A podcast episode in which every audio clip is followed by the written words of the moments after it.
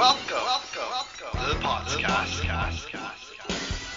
On this episode of the podcast, I'm joined by several guests as we discuss the memories of wrestling from their childhood. In this episode of the podcast, I'm joined by Spud. Spud, you're back, back again. Tell a friend you're here. I'm back and better than ever. Got a knack for making things better, so I'll just I'll continue to maintain the streak. As we've said, the most important streak in wrestling. Yeah, I'm the phenom of the podcast. We're talking today about childhood wrestling and what got you invested in wrestling. So I'm going to fire straight into question number one for Spud. What Cool. got you interested in wrestling or what attracted you to the product? I would say I would always say that 98's like the big year that got me hooked, but I was I've talked about that before, so I was looking like further back. 97 I watched it a bit.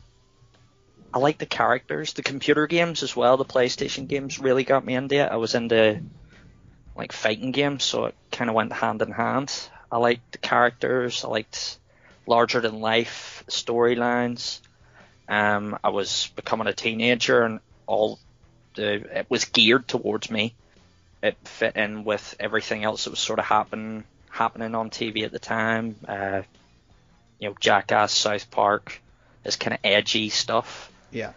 I believe it kind of shaped the way my sort of sense of humor and stuff like that. That's those sort of formative years. Yeah. Um, so yeah, just from a young age, like I said, I was trying to think of my very earliest memory, and it would have been playing. Do you remember In Your House on PlayStation? Yes, I do. It was like the arcade version where British Bulldog turned into a bulldog and tried to bite you and stuff. Yeah.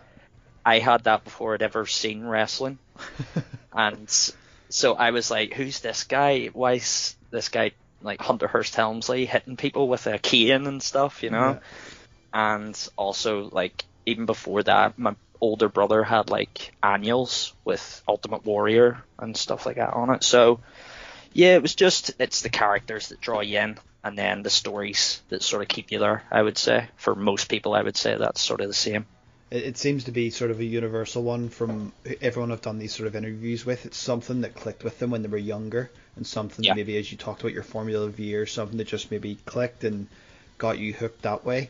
But one Yeah. thing I want to touch on is you talked about different people there. You mentioned Ultimate Warrior and stuff, and you mentioned 98 being the year that really got you into wrestling. Give me one massive childhood memory or even Uh, storyline that kept you hooked the entire time and you had to see what happened next. So maybe you tuned in next week or whatever. Sure. Uh, well, 98 pretty much. I mean, it started in 97. Vince versus Austin's obviously the big one. I'm sure a lot of people are talking about that.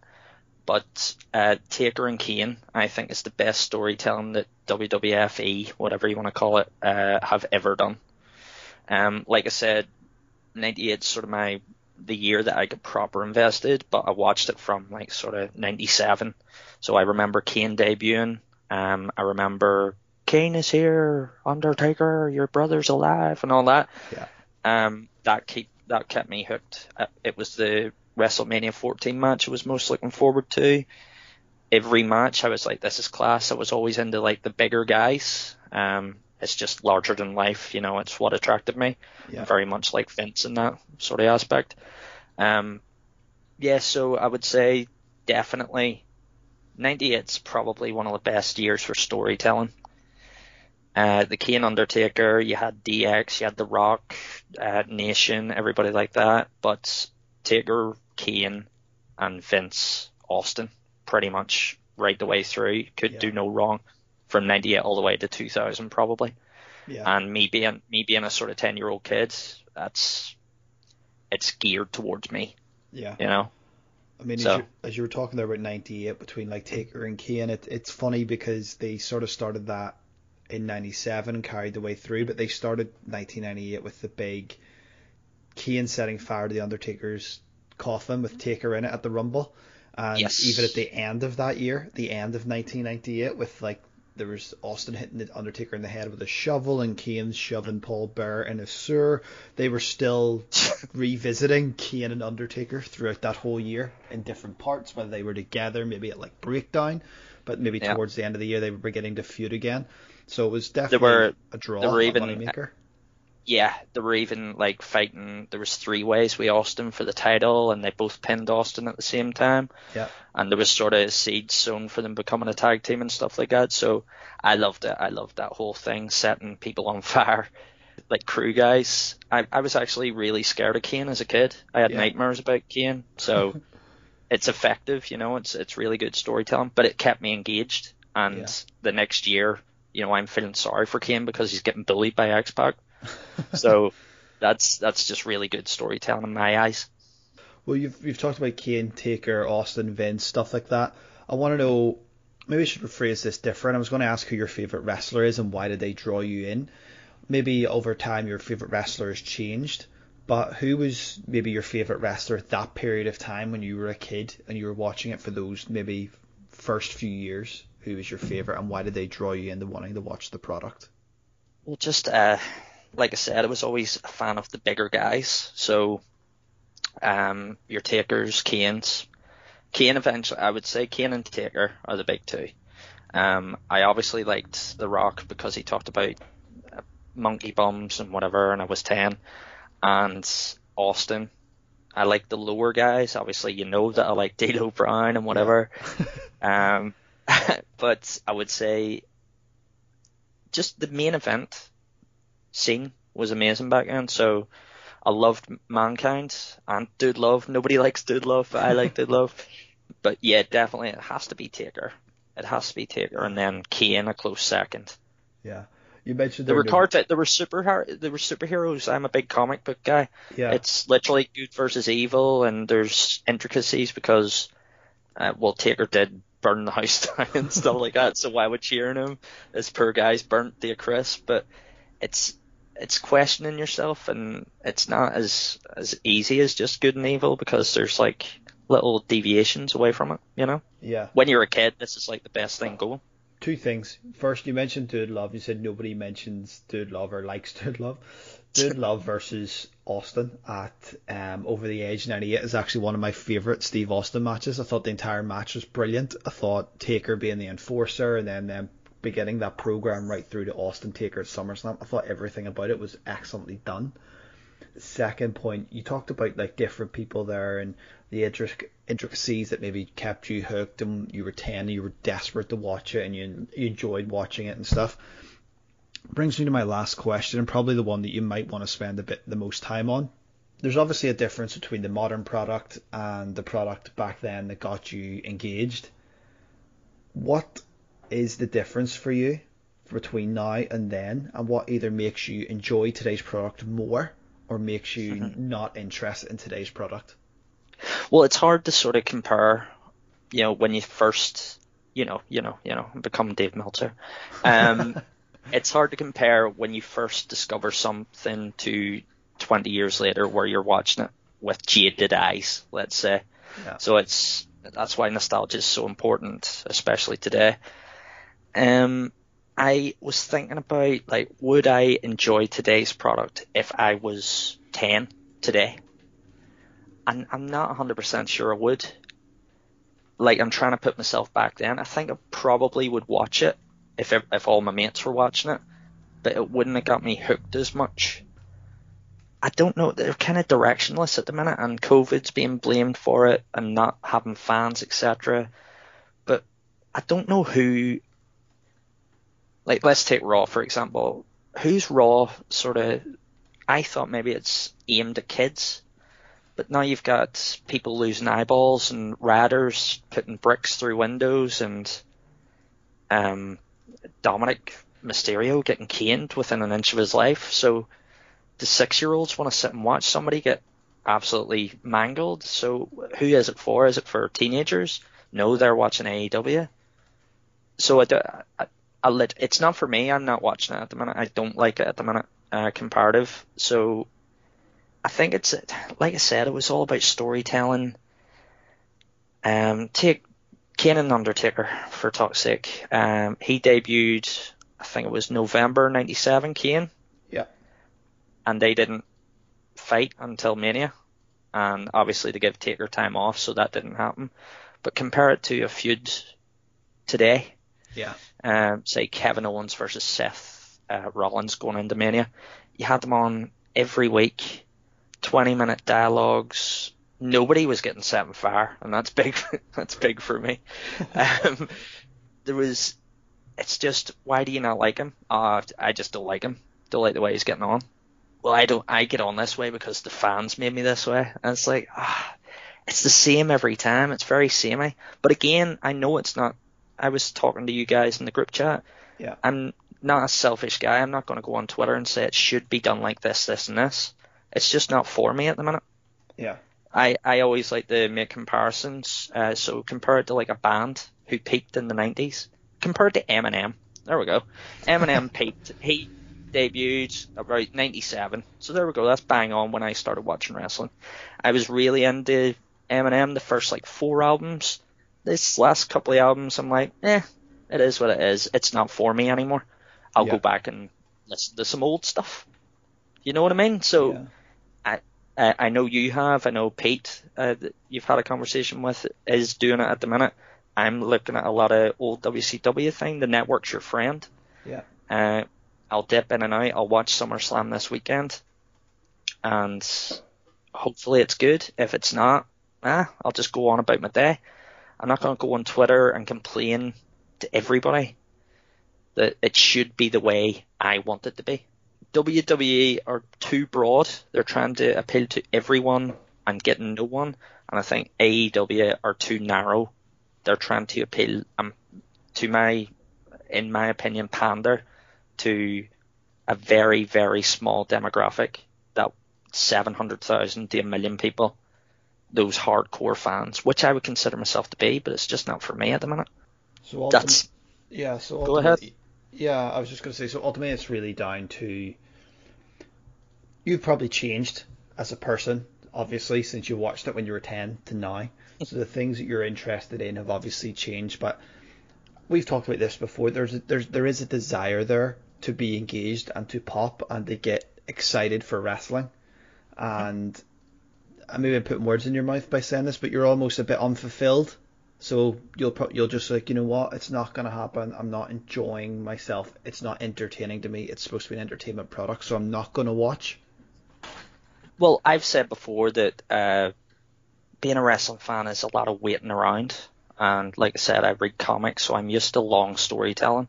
It's it's a lot of waiting around for one big moment. You watch like ninety percent, ugh, all right, and then eventually you'll get a Kofi moment, or you'll get a Daniel Bryan moment, or you'll get a good cash in, or you'll get uh, an RKO out of nowhere, and it'll be like, ah, class, that was good. But they're few and far between at the minute and uh, I've dipped in and out. I dipped out about 2003 before because it wasn't interesting me. I always come back to it. Yeah. Do you know? I, I will keep an eye on it, but at the minute it's just not for me. Um, do not like AEW's entire sort of production, the wink and the nudge and looking at the camera. That's not for me. It's just not.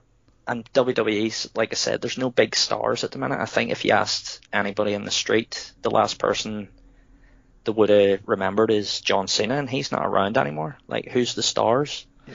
So it's just not engaging me as well as it could be. Um, and yeah, I- I've got you, I've got Twitter. I'll know when it gets good again, but there's so much. Ne- I'll know when it gets good again, but there's so much negativity, and half of them hate AEW, half of them hate WWE. It's hard to find the good stuff because everybody's fighting about what's good and what's not. Yeah. So I'm just going to keep dipping in and out. Me and you'll have a conversation every now and again, and hopefully it gets good soon. But I can't see it happening anytime soon. Well, Spud, it's been an absolute pleasure, and thank you for your time as always. You've kept the streak alive, and the streak will continue. So thank you so much for your time today, Spud. All the best, Patsy. Always a pleasure. Thank you.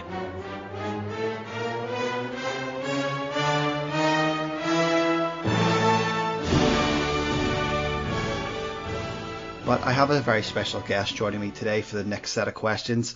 It is Ash Wilson from the Cathedral Sport podcast. Ash, welcome to the show and tell my listeners all about you and all about your podcast.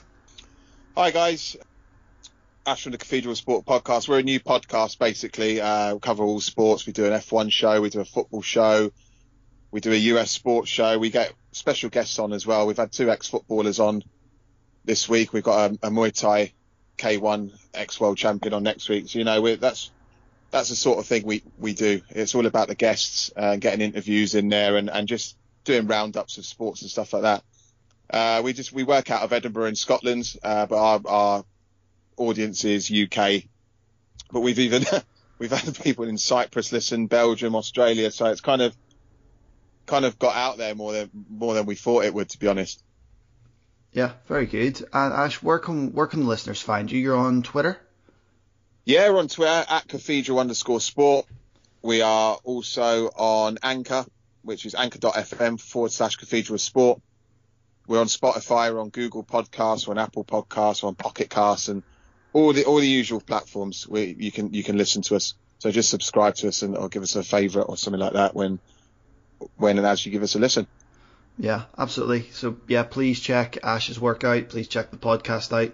It's a very good show. I've listened to a couple of their episodes. Really, really enjoyed it. But Ash, I've got we're going to talk wrestling today. Maybe something that you're not so much a big fan into now, and we'll talk about that as we go. But question number one for you: What got you into wrestling? What got you interested in wrestling, or what attracted you to professional wrestling? Well, it, just by chance, really. I mean, my nan was, cause I lived with my nan and granddad quite a lot when I was little. And my nan was a big wrestling fan of like the old British wrestling, like Giant Haystacks and Kendo Nagasaki and stuff like that.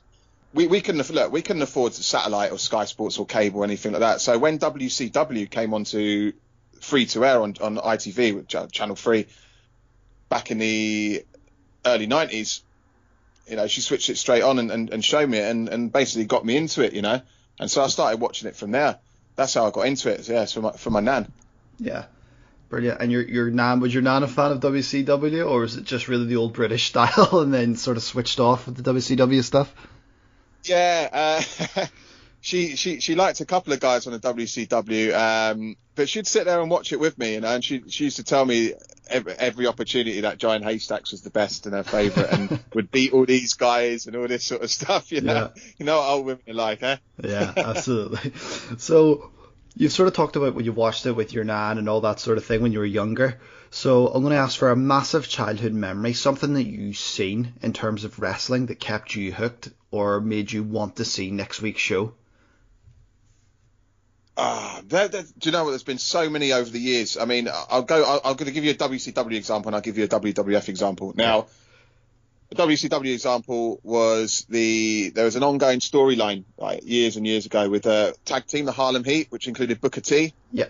And I was like a huge fan of them. They're like my favourite tag team. And there's also this is when Sting was world champion as well. And you know there was a there was a storyline going on with them and another tag team about about Sherri um, who, who, was at ringside and stuff like that.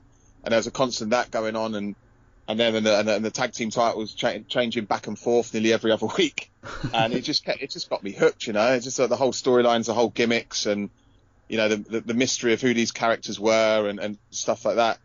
WWF wise, I mean, I didn't get uh, into that until a bit later uh, when I st- when I started secondary school. Yeah. But I was lucky enough to start secondary school in 1998, the year of the King of the Ring, and Undertaker, Mankind, Hell in a Cell. Yeah. you know, just, just uh, about to become a teenager and that, and you got this, you know, you got the the attitude era, the hardcore era about to start. It was just mesmerising stuff. It was must-watch TV. You, you couldn't you, you couldn't miss an episode. You couldn't miss a show at all. Yeah, I think it was. It was one of those sort of time periods where I think everyone just watched in awe. That's because when you when you sort of thought wrestling, you're sort of seeing like big blown up cartoon characters, and then all of a sudden it sort of became this like, is this real? Wow.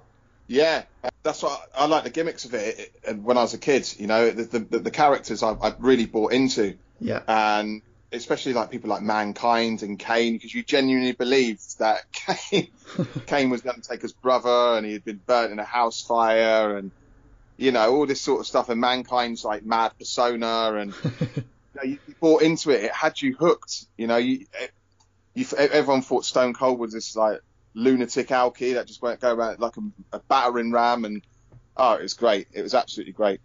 Yeah, I wish I wish wish it was still like that. I know. We'll I think it, I think everyone does. I think um, you've mentioned Kane there. You mentioned Sting. You mentioned Booker T, Austin, Mankind, Taker. Who's your favorite wrestler, and what about them drew you in to watch their product? Right. So I would, I would say I've, I've got two because of the, the whole the brand thing, WCW and WWF. So when I was when I was young, obviously I'm, I'm going to mention Sting again. Yeah. He was, he was the man, you know. He was uh, the world champion. I, I, I'd be devastated if he lost and, and stuff like that. And but later on in life, when I started, you know, watching WWF as well, I'm, I'm going to have to say Triple H. You know, I, I'm a massive fan of like the high flyers, like uh, the old Shawn Michaels and the acrobatics and stuff like that. But Yeah. you start as you get older, you start appreciating the the technical aspect of it as well. So I, I honestly do truly believe that Triple H is the best technician in the game, the best all rounder technical wrestler. Kurt Angle can have as a big shout out as well because actually wrestled properly at the Olympics. But um, I, I I would say Triple H just for, for what he's done, what he's achieved, and also he's, he's you know he's still in the brand, isn't he? He's, he's still one of the main faces of the brand still to this day. When he's, he joined 1996 or something as Hunter Yeah. Hearst Helmsley, came from WCW, and he's, he's 20, 24, 25 years later, he's still he's still there. And I was lucky enough. I went to uh, I went to wrestling two or three years three years ago actually with my stepson. I took him to the the Hydro in Glasgow. Yeah. And I I I ticked off a bit of my bucket list. I got to see Triple H live and come out to his entrance music and spit the water the side of the ring. And I was more excited than all the kids around me to see that. You know, I was, I yeah. was like, I've always wanted to see that since I was a kid, and finally finally got to see him. But obviously, age it's, it's slowed up quite a lot. You know, age is- age, age has caught up with him, and it's Yeah. it was quite slow. So, but no, still still the best technical wrestler in my opinion. Yeah, it's funny that you're talking about Triple H and you go to see him and you seen the entrance music and it ticked off the bucket list. Um, I seen Steve Austin at an event. He came out to open the show and right there I was like, I don't care if the, sh- the show could end, and I'm happy. I've seen what Yeah. I've always wanted to see. I could take it off the bucket list. I'm good. And it is. It's one of those moments where you just go crazy, and it, it, it it's it's a, it's funny that you relate so much to, to your childhood. Well, that's what I did anyway. When Austin came out, I was sort of like, oh my goodness. I remember 1998 when I was like, what, nine years old, ch- like screaming the house down as he like attacked Vince McMahon and stuff. And then all of a sudden, here comes this guy, and I'm now what 25, and I'm still going nuts. You know, I just thought it's it's a really really cool cool thing.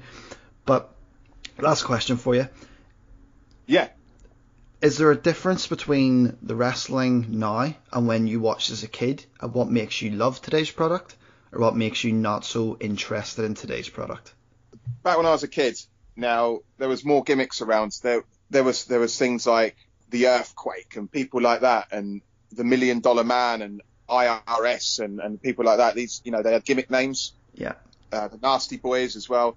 Now everyone these days uses their proper name, so there's no there's not that sense of mystery anymore. And also back then in the day, they were never out of character.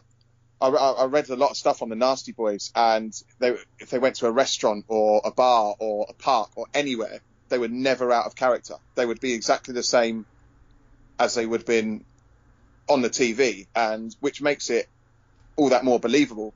Even to adults, that would make that more believable, you know. But when you get in this era now, it's because of social media as well. Kayfabe's completely died, so you know what they're up to. You know what they're having for dinner every day. You know they're, they're posting pictures of them and their family, and, and you're like, well, he's not an undertaker. Do you know what I mean? Yeah. And, and, and stuff like that. And he's not this, and he's not that. And it, it's just not. It's just not believable. It's just not. You know, the sense of mystery and and fun with the imagination has, has all gone. The, I, I will give a shout out though to one wrestler who does stay in character, The Miz.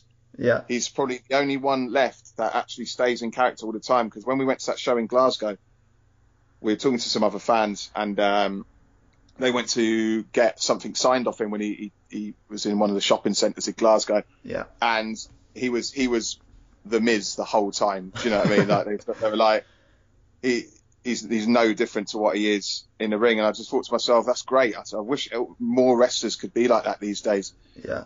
Another thing I'm going to say is a bit controversial as well.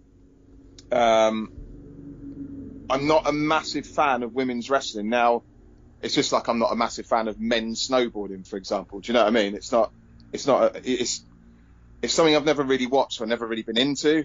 Um, and most of the shows now seem to be like sort of, it's all, all they're trying to push the women's wrestling like as the main thing. And, you know, it's, it, when I when I was growing up, it was it was a young boys thing, you know. It was it was what all the boys were into. Like none of the girls in my year watched Yeah. wrestling at all.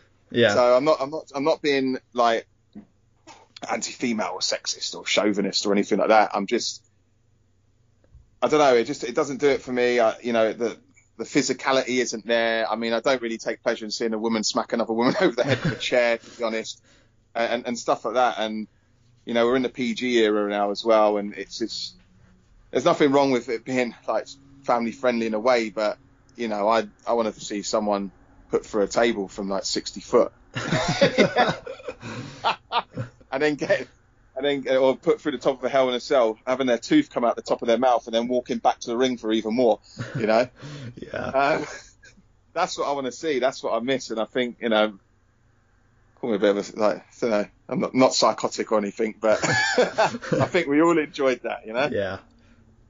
I mean, it's no like it's no coincidence that that was the the highest time period in the rest in the industry in terms of their not only their TV ratings but their merchandise sales and everything like that. I think people were just invested in the characters, in the in the personas, in the people.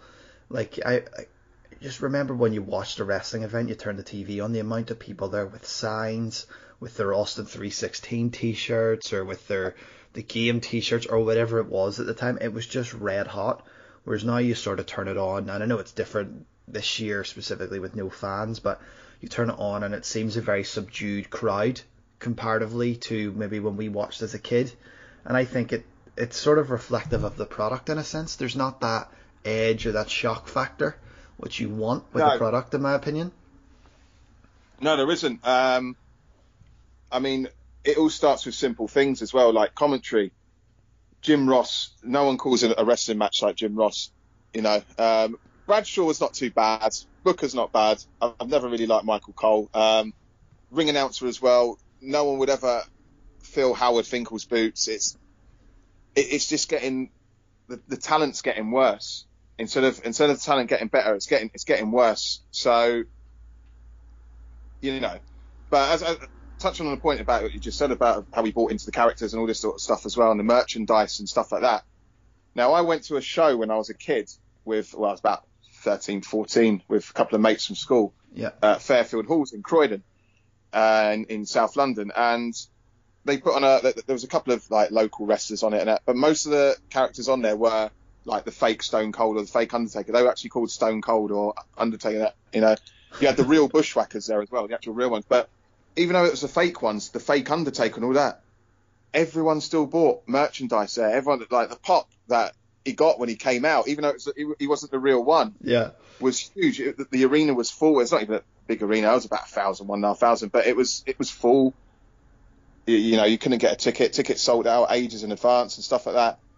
You imagine that nowadays? Uh, uh, you know, people thinking, "Oh, I want to go and see a fake Drew Galloway or uh, or uh, what's that guy's name? Oh, what's his name? I don't know that. But you know what I mean. Anyway, it's yeah.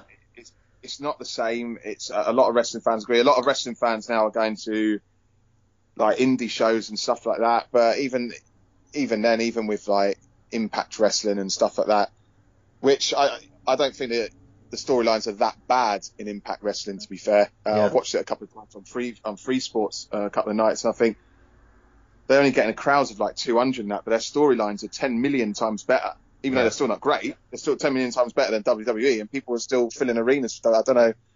I, don't- I just don't know how. But even in Impact, they're using their real names. They're using their. There's a couple of gimmicks in there, but it's just no. You need you, you need, especially for the kids, they need that, that that character, that imagination. That you know, is this guy going to be a lunatic? If I ever met, asked him for an autograph, or you know, it, it's it's just not the same Yeah. at all. No, I would agree with you.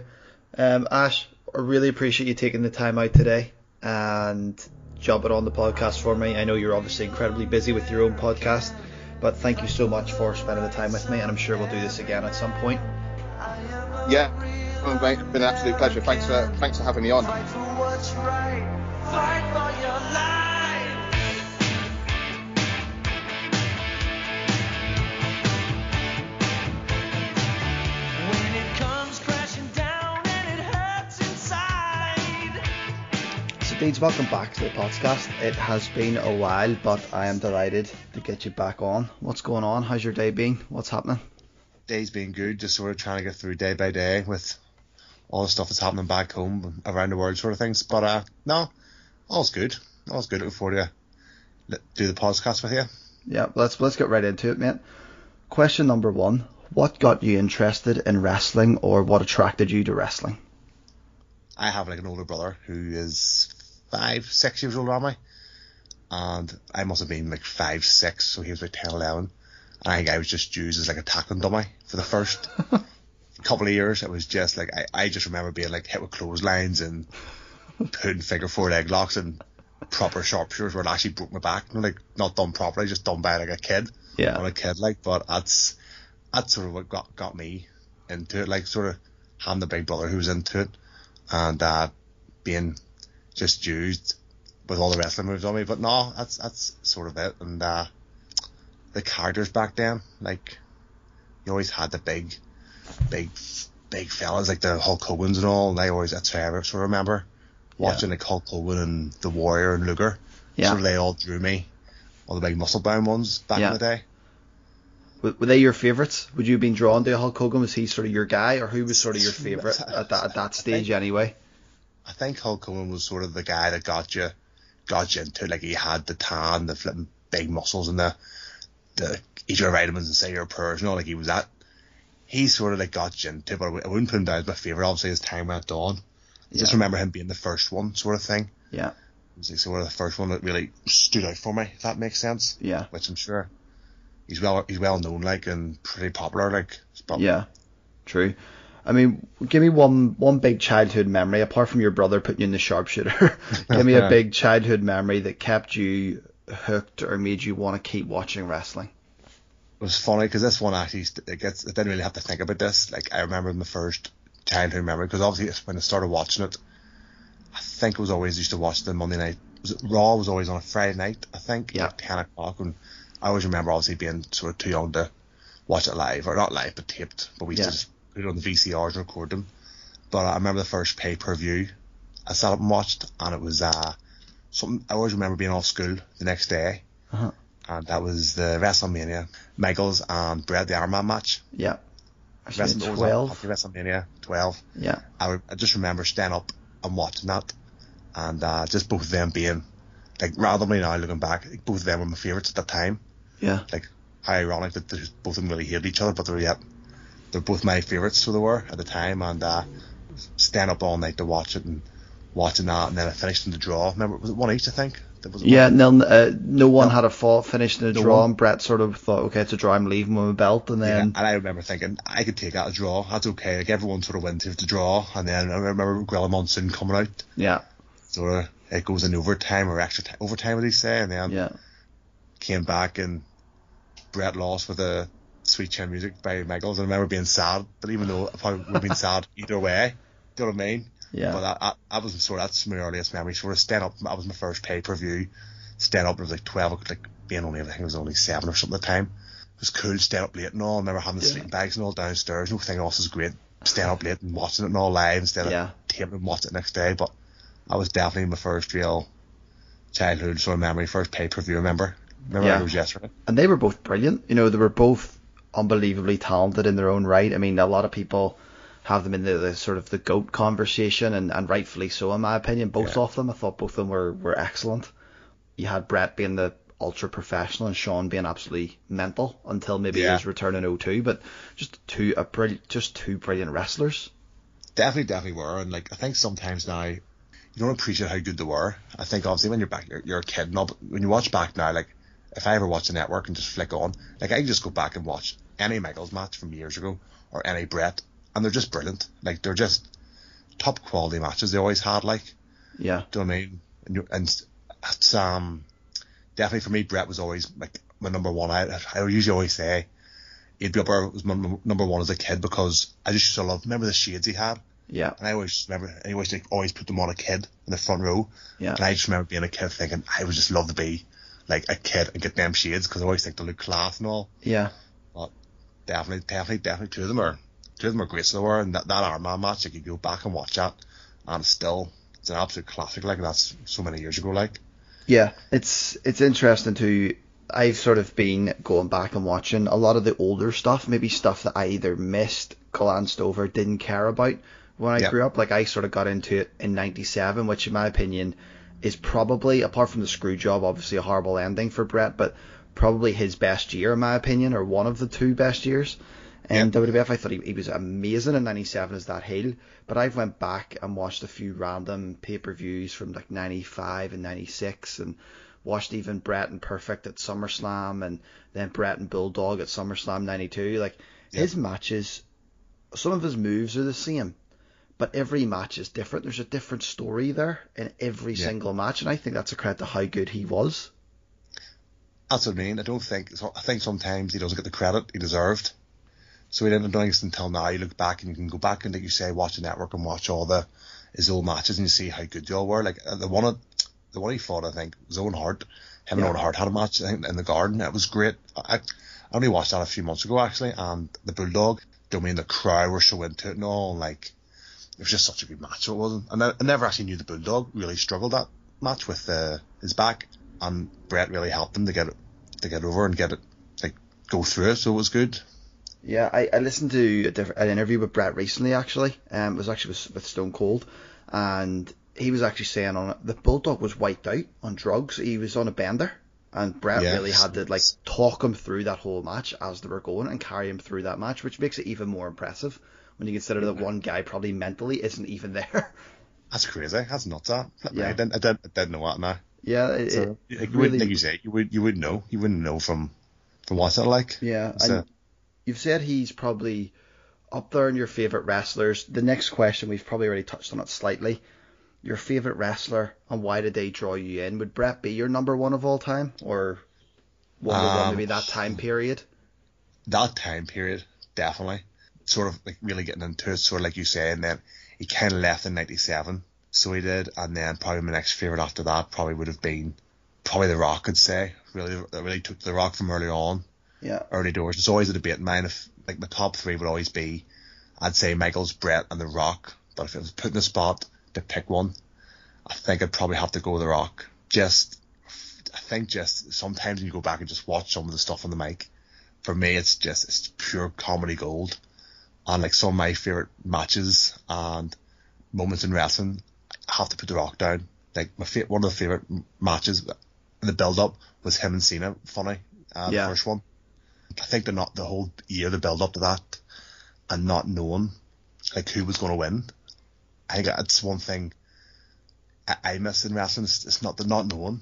yeah, Remember, you used to be, used to be a kid, and like you never know who, you never knew who was going to win. That was the last time I really felt that, and it was like really, it was just so 50-50. Do you know what I mean? Just, it was like the Rock's not going to come back and job the Cena, and then you're like, Cena's not going to flip and just job the Rock after being away for so many years. Like that's that was one of my favorite like matches in the crowd and all, and yeah. it was in Florida. You were at that, weren't you? Yeah, it was. It was that the crowd was crazy, and the whole build up was brilliant to it. I thought it was actually interesting because Neil, who's on part one of this podcast, the Flo Rida played a song for The Rock, Machine Gun Kelly played a song for Cena, and then they had their entrances. And looking back at it now, I remember Neil, for example, he hated that. He was like, just get down to the wrestling. I thought it, I actually thought it was needed to build that sort of anticipation up because Yeah. remember Taker and Triple H was on that card, and I felt that Taker and Triple H was so good. If you actually look back, it was probably match of the night, but everyone obviously was there for Rock Cena. Yeah. Um, and I sort of th- felt that they had a couple of filler matches in between those two. Obviously, there was a there's a good world title match between Punk and Jericho and stuff, but they also had like um, a, a six man tag or an eight man tag, I think it was, and then they had the Funkadactyls and Brodus Clay out dancing and things like that. And I, that bit, that that sort of stuff I had no real interest in, but I felt the little sort of concerty type thing. I thought it was good. It sort of built the stage. It set the tone as this is bigger than just a normal match. It felt bigger, and as you said, that crowd was was insane. And especially with it being in Miami as well, it was very pro rock, but there was an element there of, you know, really passionate John Cena fans too. And one of our group that went over was he was there with his "You Can't See Me" T-shirt on, and he was adamant the whole week. the Cena's pinning the Rock, the Rock's not coming back to to beat their top star clean and all this sort of stuff. So brilliant, brilliant, brilliant um, time. And as you said, the build up to that was excellent. I thought it was brilliant from the Rock's part. I thought it was brilliant from Cena's part. I thought it was super. But Deeds to finish off, you've talked about your favorite wrestler and even the build up and stuff. The fact is that you mentioned earlier, like some of the unpredictability is gone from today's product. Would that be one of the reasons why you would either not watch today's product or do you watch today's product but you're just not as into it? See, I really stopped stopped really watching it religiously whenever I think I went to the Raw, Raw went to three hours. I think it was just too long. Just didn't have the time to sit down and watch three hours, and I started just started drifting out. And then I think I think you said unpredictability's just gone. Like nine times out of ten, if you were to get a uh, a card for say WrestleMania, you can near enough pick every every winner. Yeah. Like it's just, do you know what I mean? Like even who was it? Like it was it Goldberg and Braun Strowman? Like even at WrestleMania a few months ago, like you just knew you knew Goldberg's contract was only there till WrestleMania, so you Yeah. knew whoever he fought. If it was Roman Reigns, you just knew Reigns was going to beat him, and then obviously he pulled out and Strowman came in, and then you was just like just knew Strowman was going to win. There was no, Yeah. there's no real point in even watching it. Yeah. Do you know what I mean? Where I think years we sometimes just didn't know. Yeah. And that's one thing I just miss that. Like even like returns, remember like people you never knew when someone was going to return, Yeah. and you just heard the music and the pop. Where now if someone comes back, you know they're coming back because they've been seen in an airport or they're seen backstage. Yeah. It's uh, like you say, sometimes you miss being a kid and just not not knowing what was going to happen. Or sometimes even like the internet, sometimes you feel ruins it. Like the fir- what was, what was the first time I really noticed the internet ruin it was that um, Goldberg and Lesnar. Do you remember it got out on the internet when the internet really first become popular? That they both were leaving after the WrestleMania, Yeah. and the crowd just booed the life out of them. Yeah. I always think that was the first, that was the real first time the internet ruined, started to ruin, not ruin wrestling, but like just started to get a bit too, too clever. Yeah. for it, Too involved type thing. too involved, and like sometimes like now they try to make a star, and if people don't like them, they just can just go on the internet and just try and stop pushes and all, and you're just like, just let it go and just let it enjoy it and see what happens. That's Yeah. the way I try to get into it. And don't think, don't think even now. I feel bad for like even Drew McIntyre now because he got given the belt, which I think he probably deserved because he was doing really well. But like during this whole COVID with no fans all, Yeah. there's no crowd, there's no pops or anything. Like Yeah. when a good, when something happens, it's good. You don't really hear a, good crowd No. I think it's it's tough to minute like with the Yeah. It's hard to know who's over, isn't it? You know, with no crowd. yeah.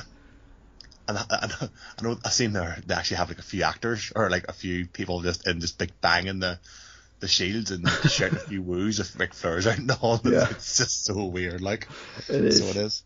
It's definitely one of those th- sports, you know, the football I struggled with when it came back with no fans, but after about a couple of weeks I could get I started getting into it again. I went, right, okay, it is what it is.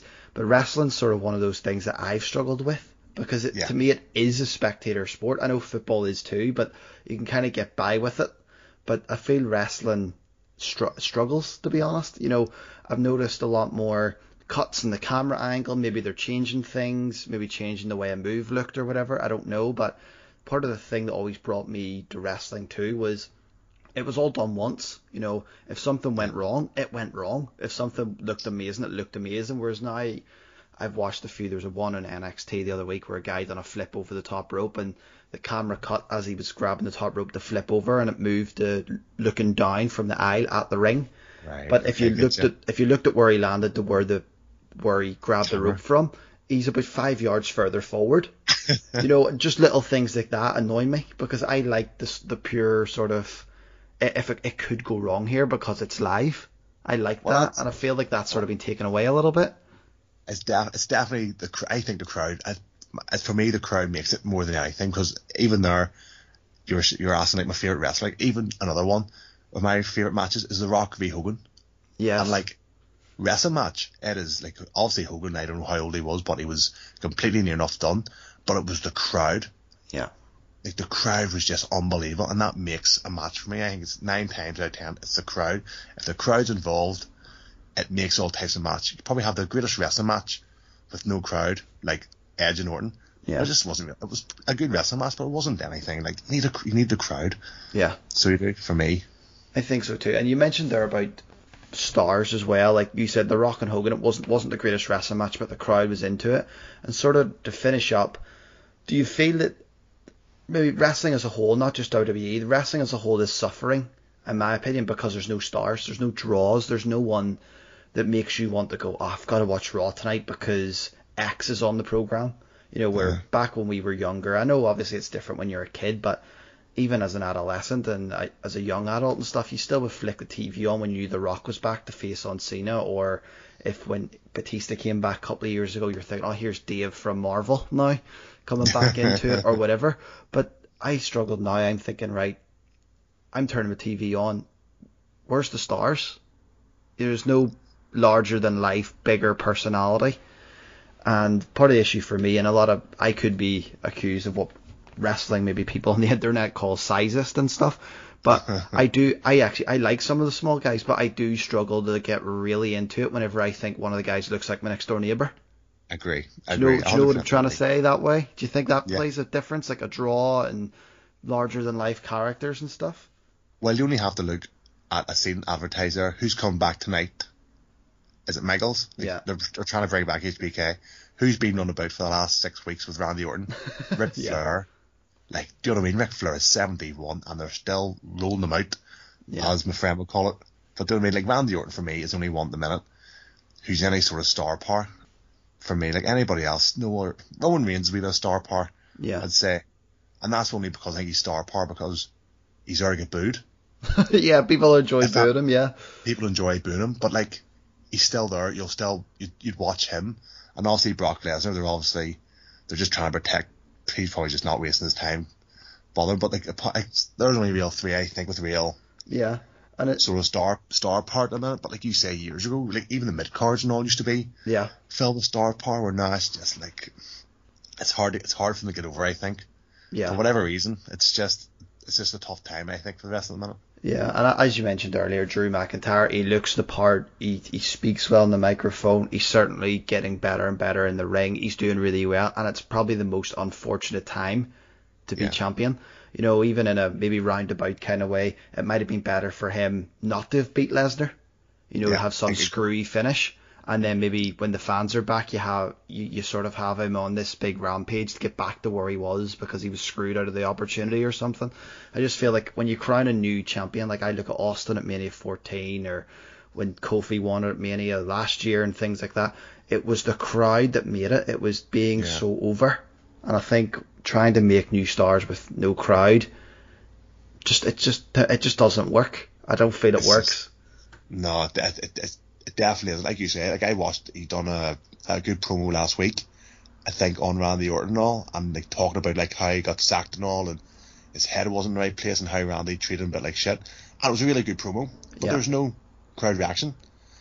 If that had been this time last year, it probably would have really been over it and talked about it more, Yeah, where it wasn't really talked about. He's, he's just in an unfortunate time, I think. Yeah. And it's just like you say, I agree. They probably should have just kept the belt or give it to somebody else and then let him when everything got back to normal to try and give him that give him that moment because he lost he kind of lost that moment. Like I feel sorry for the fella. yeah. Same. That, that's one of the things I do too. I mean, at least now, if they're if the, even right now when they're doing title changes, at least there's like 20 people in the fans trying to make an atmosphere. But WrestleMania was eerie with no yeah, one. it, it's so it was so weird. It was just so so weird. Like And then so when was, but like you see him get to the top rope and kind of a like roar. You know, he's at the top rope roaring, holding the belt up, and there's no one there. It just it was weird. It was odd. DT, I appreciate your time. That's all my questions for you. Have you anything to add for yourself in terms of your childhood memories or wrestling moments or favorite wrestlers you want to add before we before we wrap up? Can't think of anything else now, Posse. I think we got we got through it well there, so we did. I will I will speak to you very shortly, and I appreciate you coming on the podcast. Thanks for having me, Potsy. Speak to you soon, chum. Thank you for listening to the podcast with me, your host, Darren. Please follow us on Instagram and Twitter at the podcast. Thanks for your time. Stay safe and tune in next time.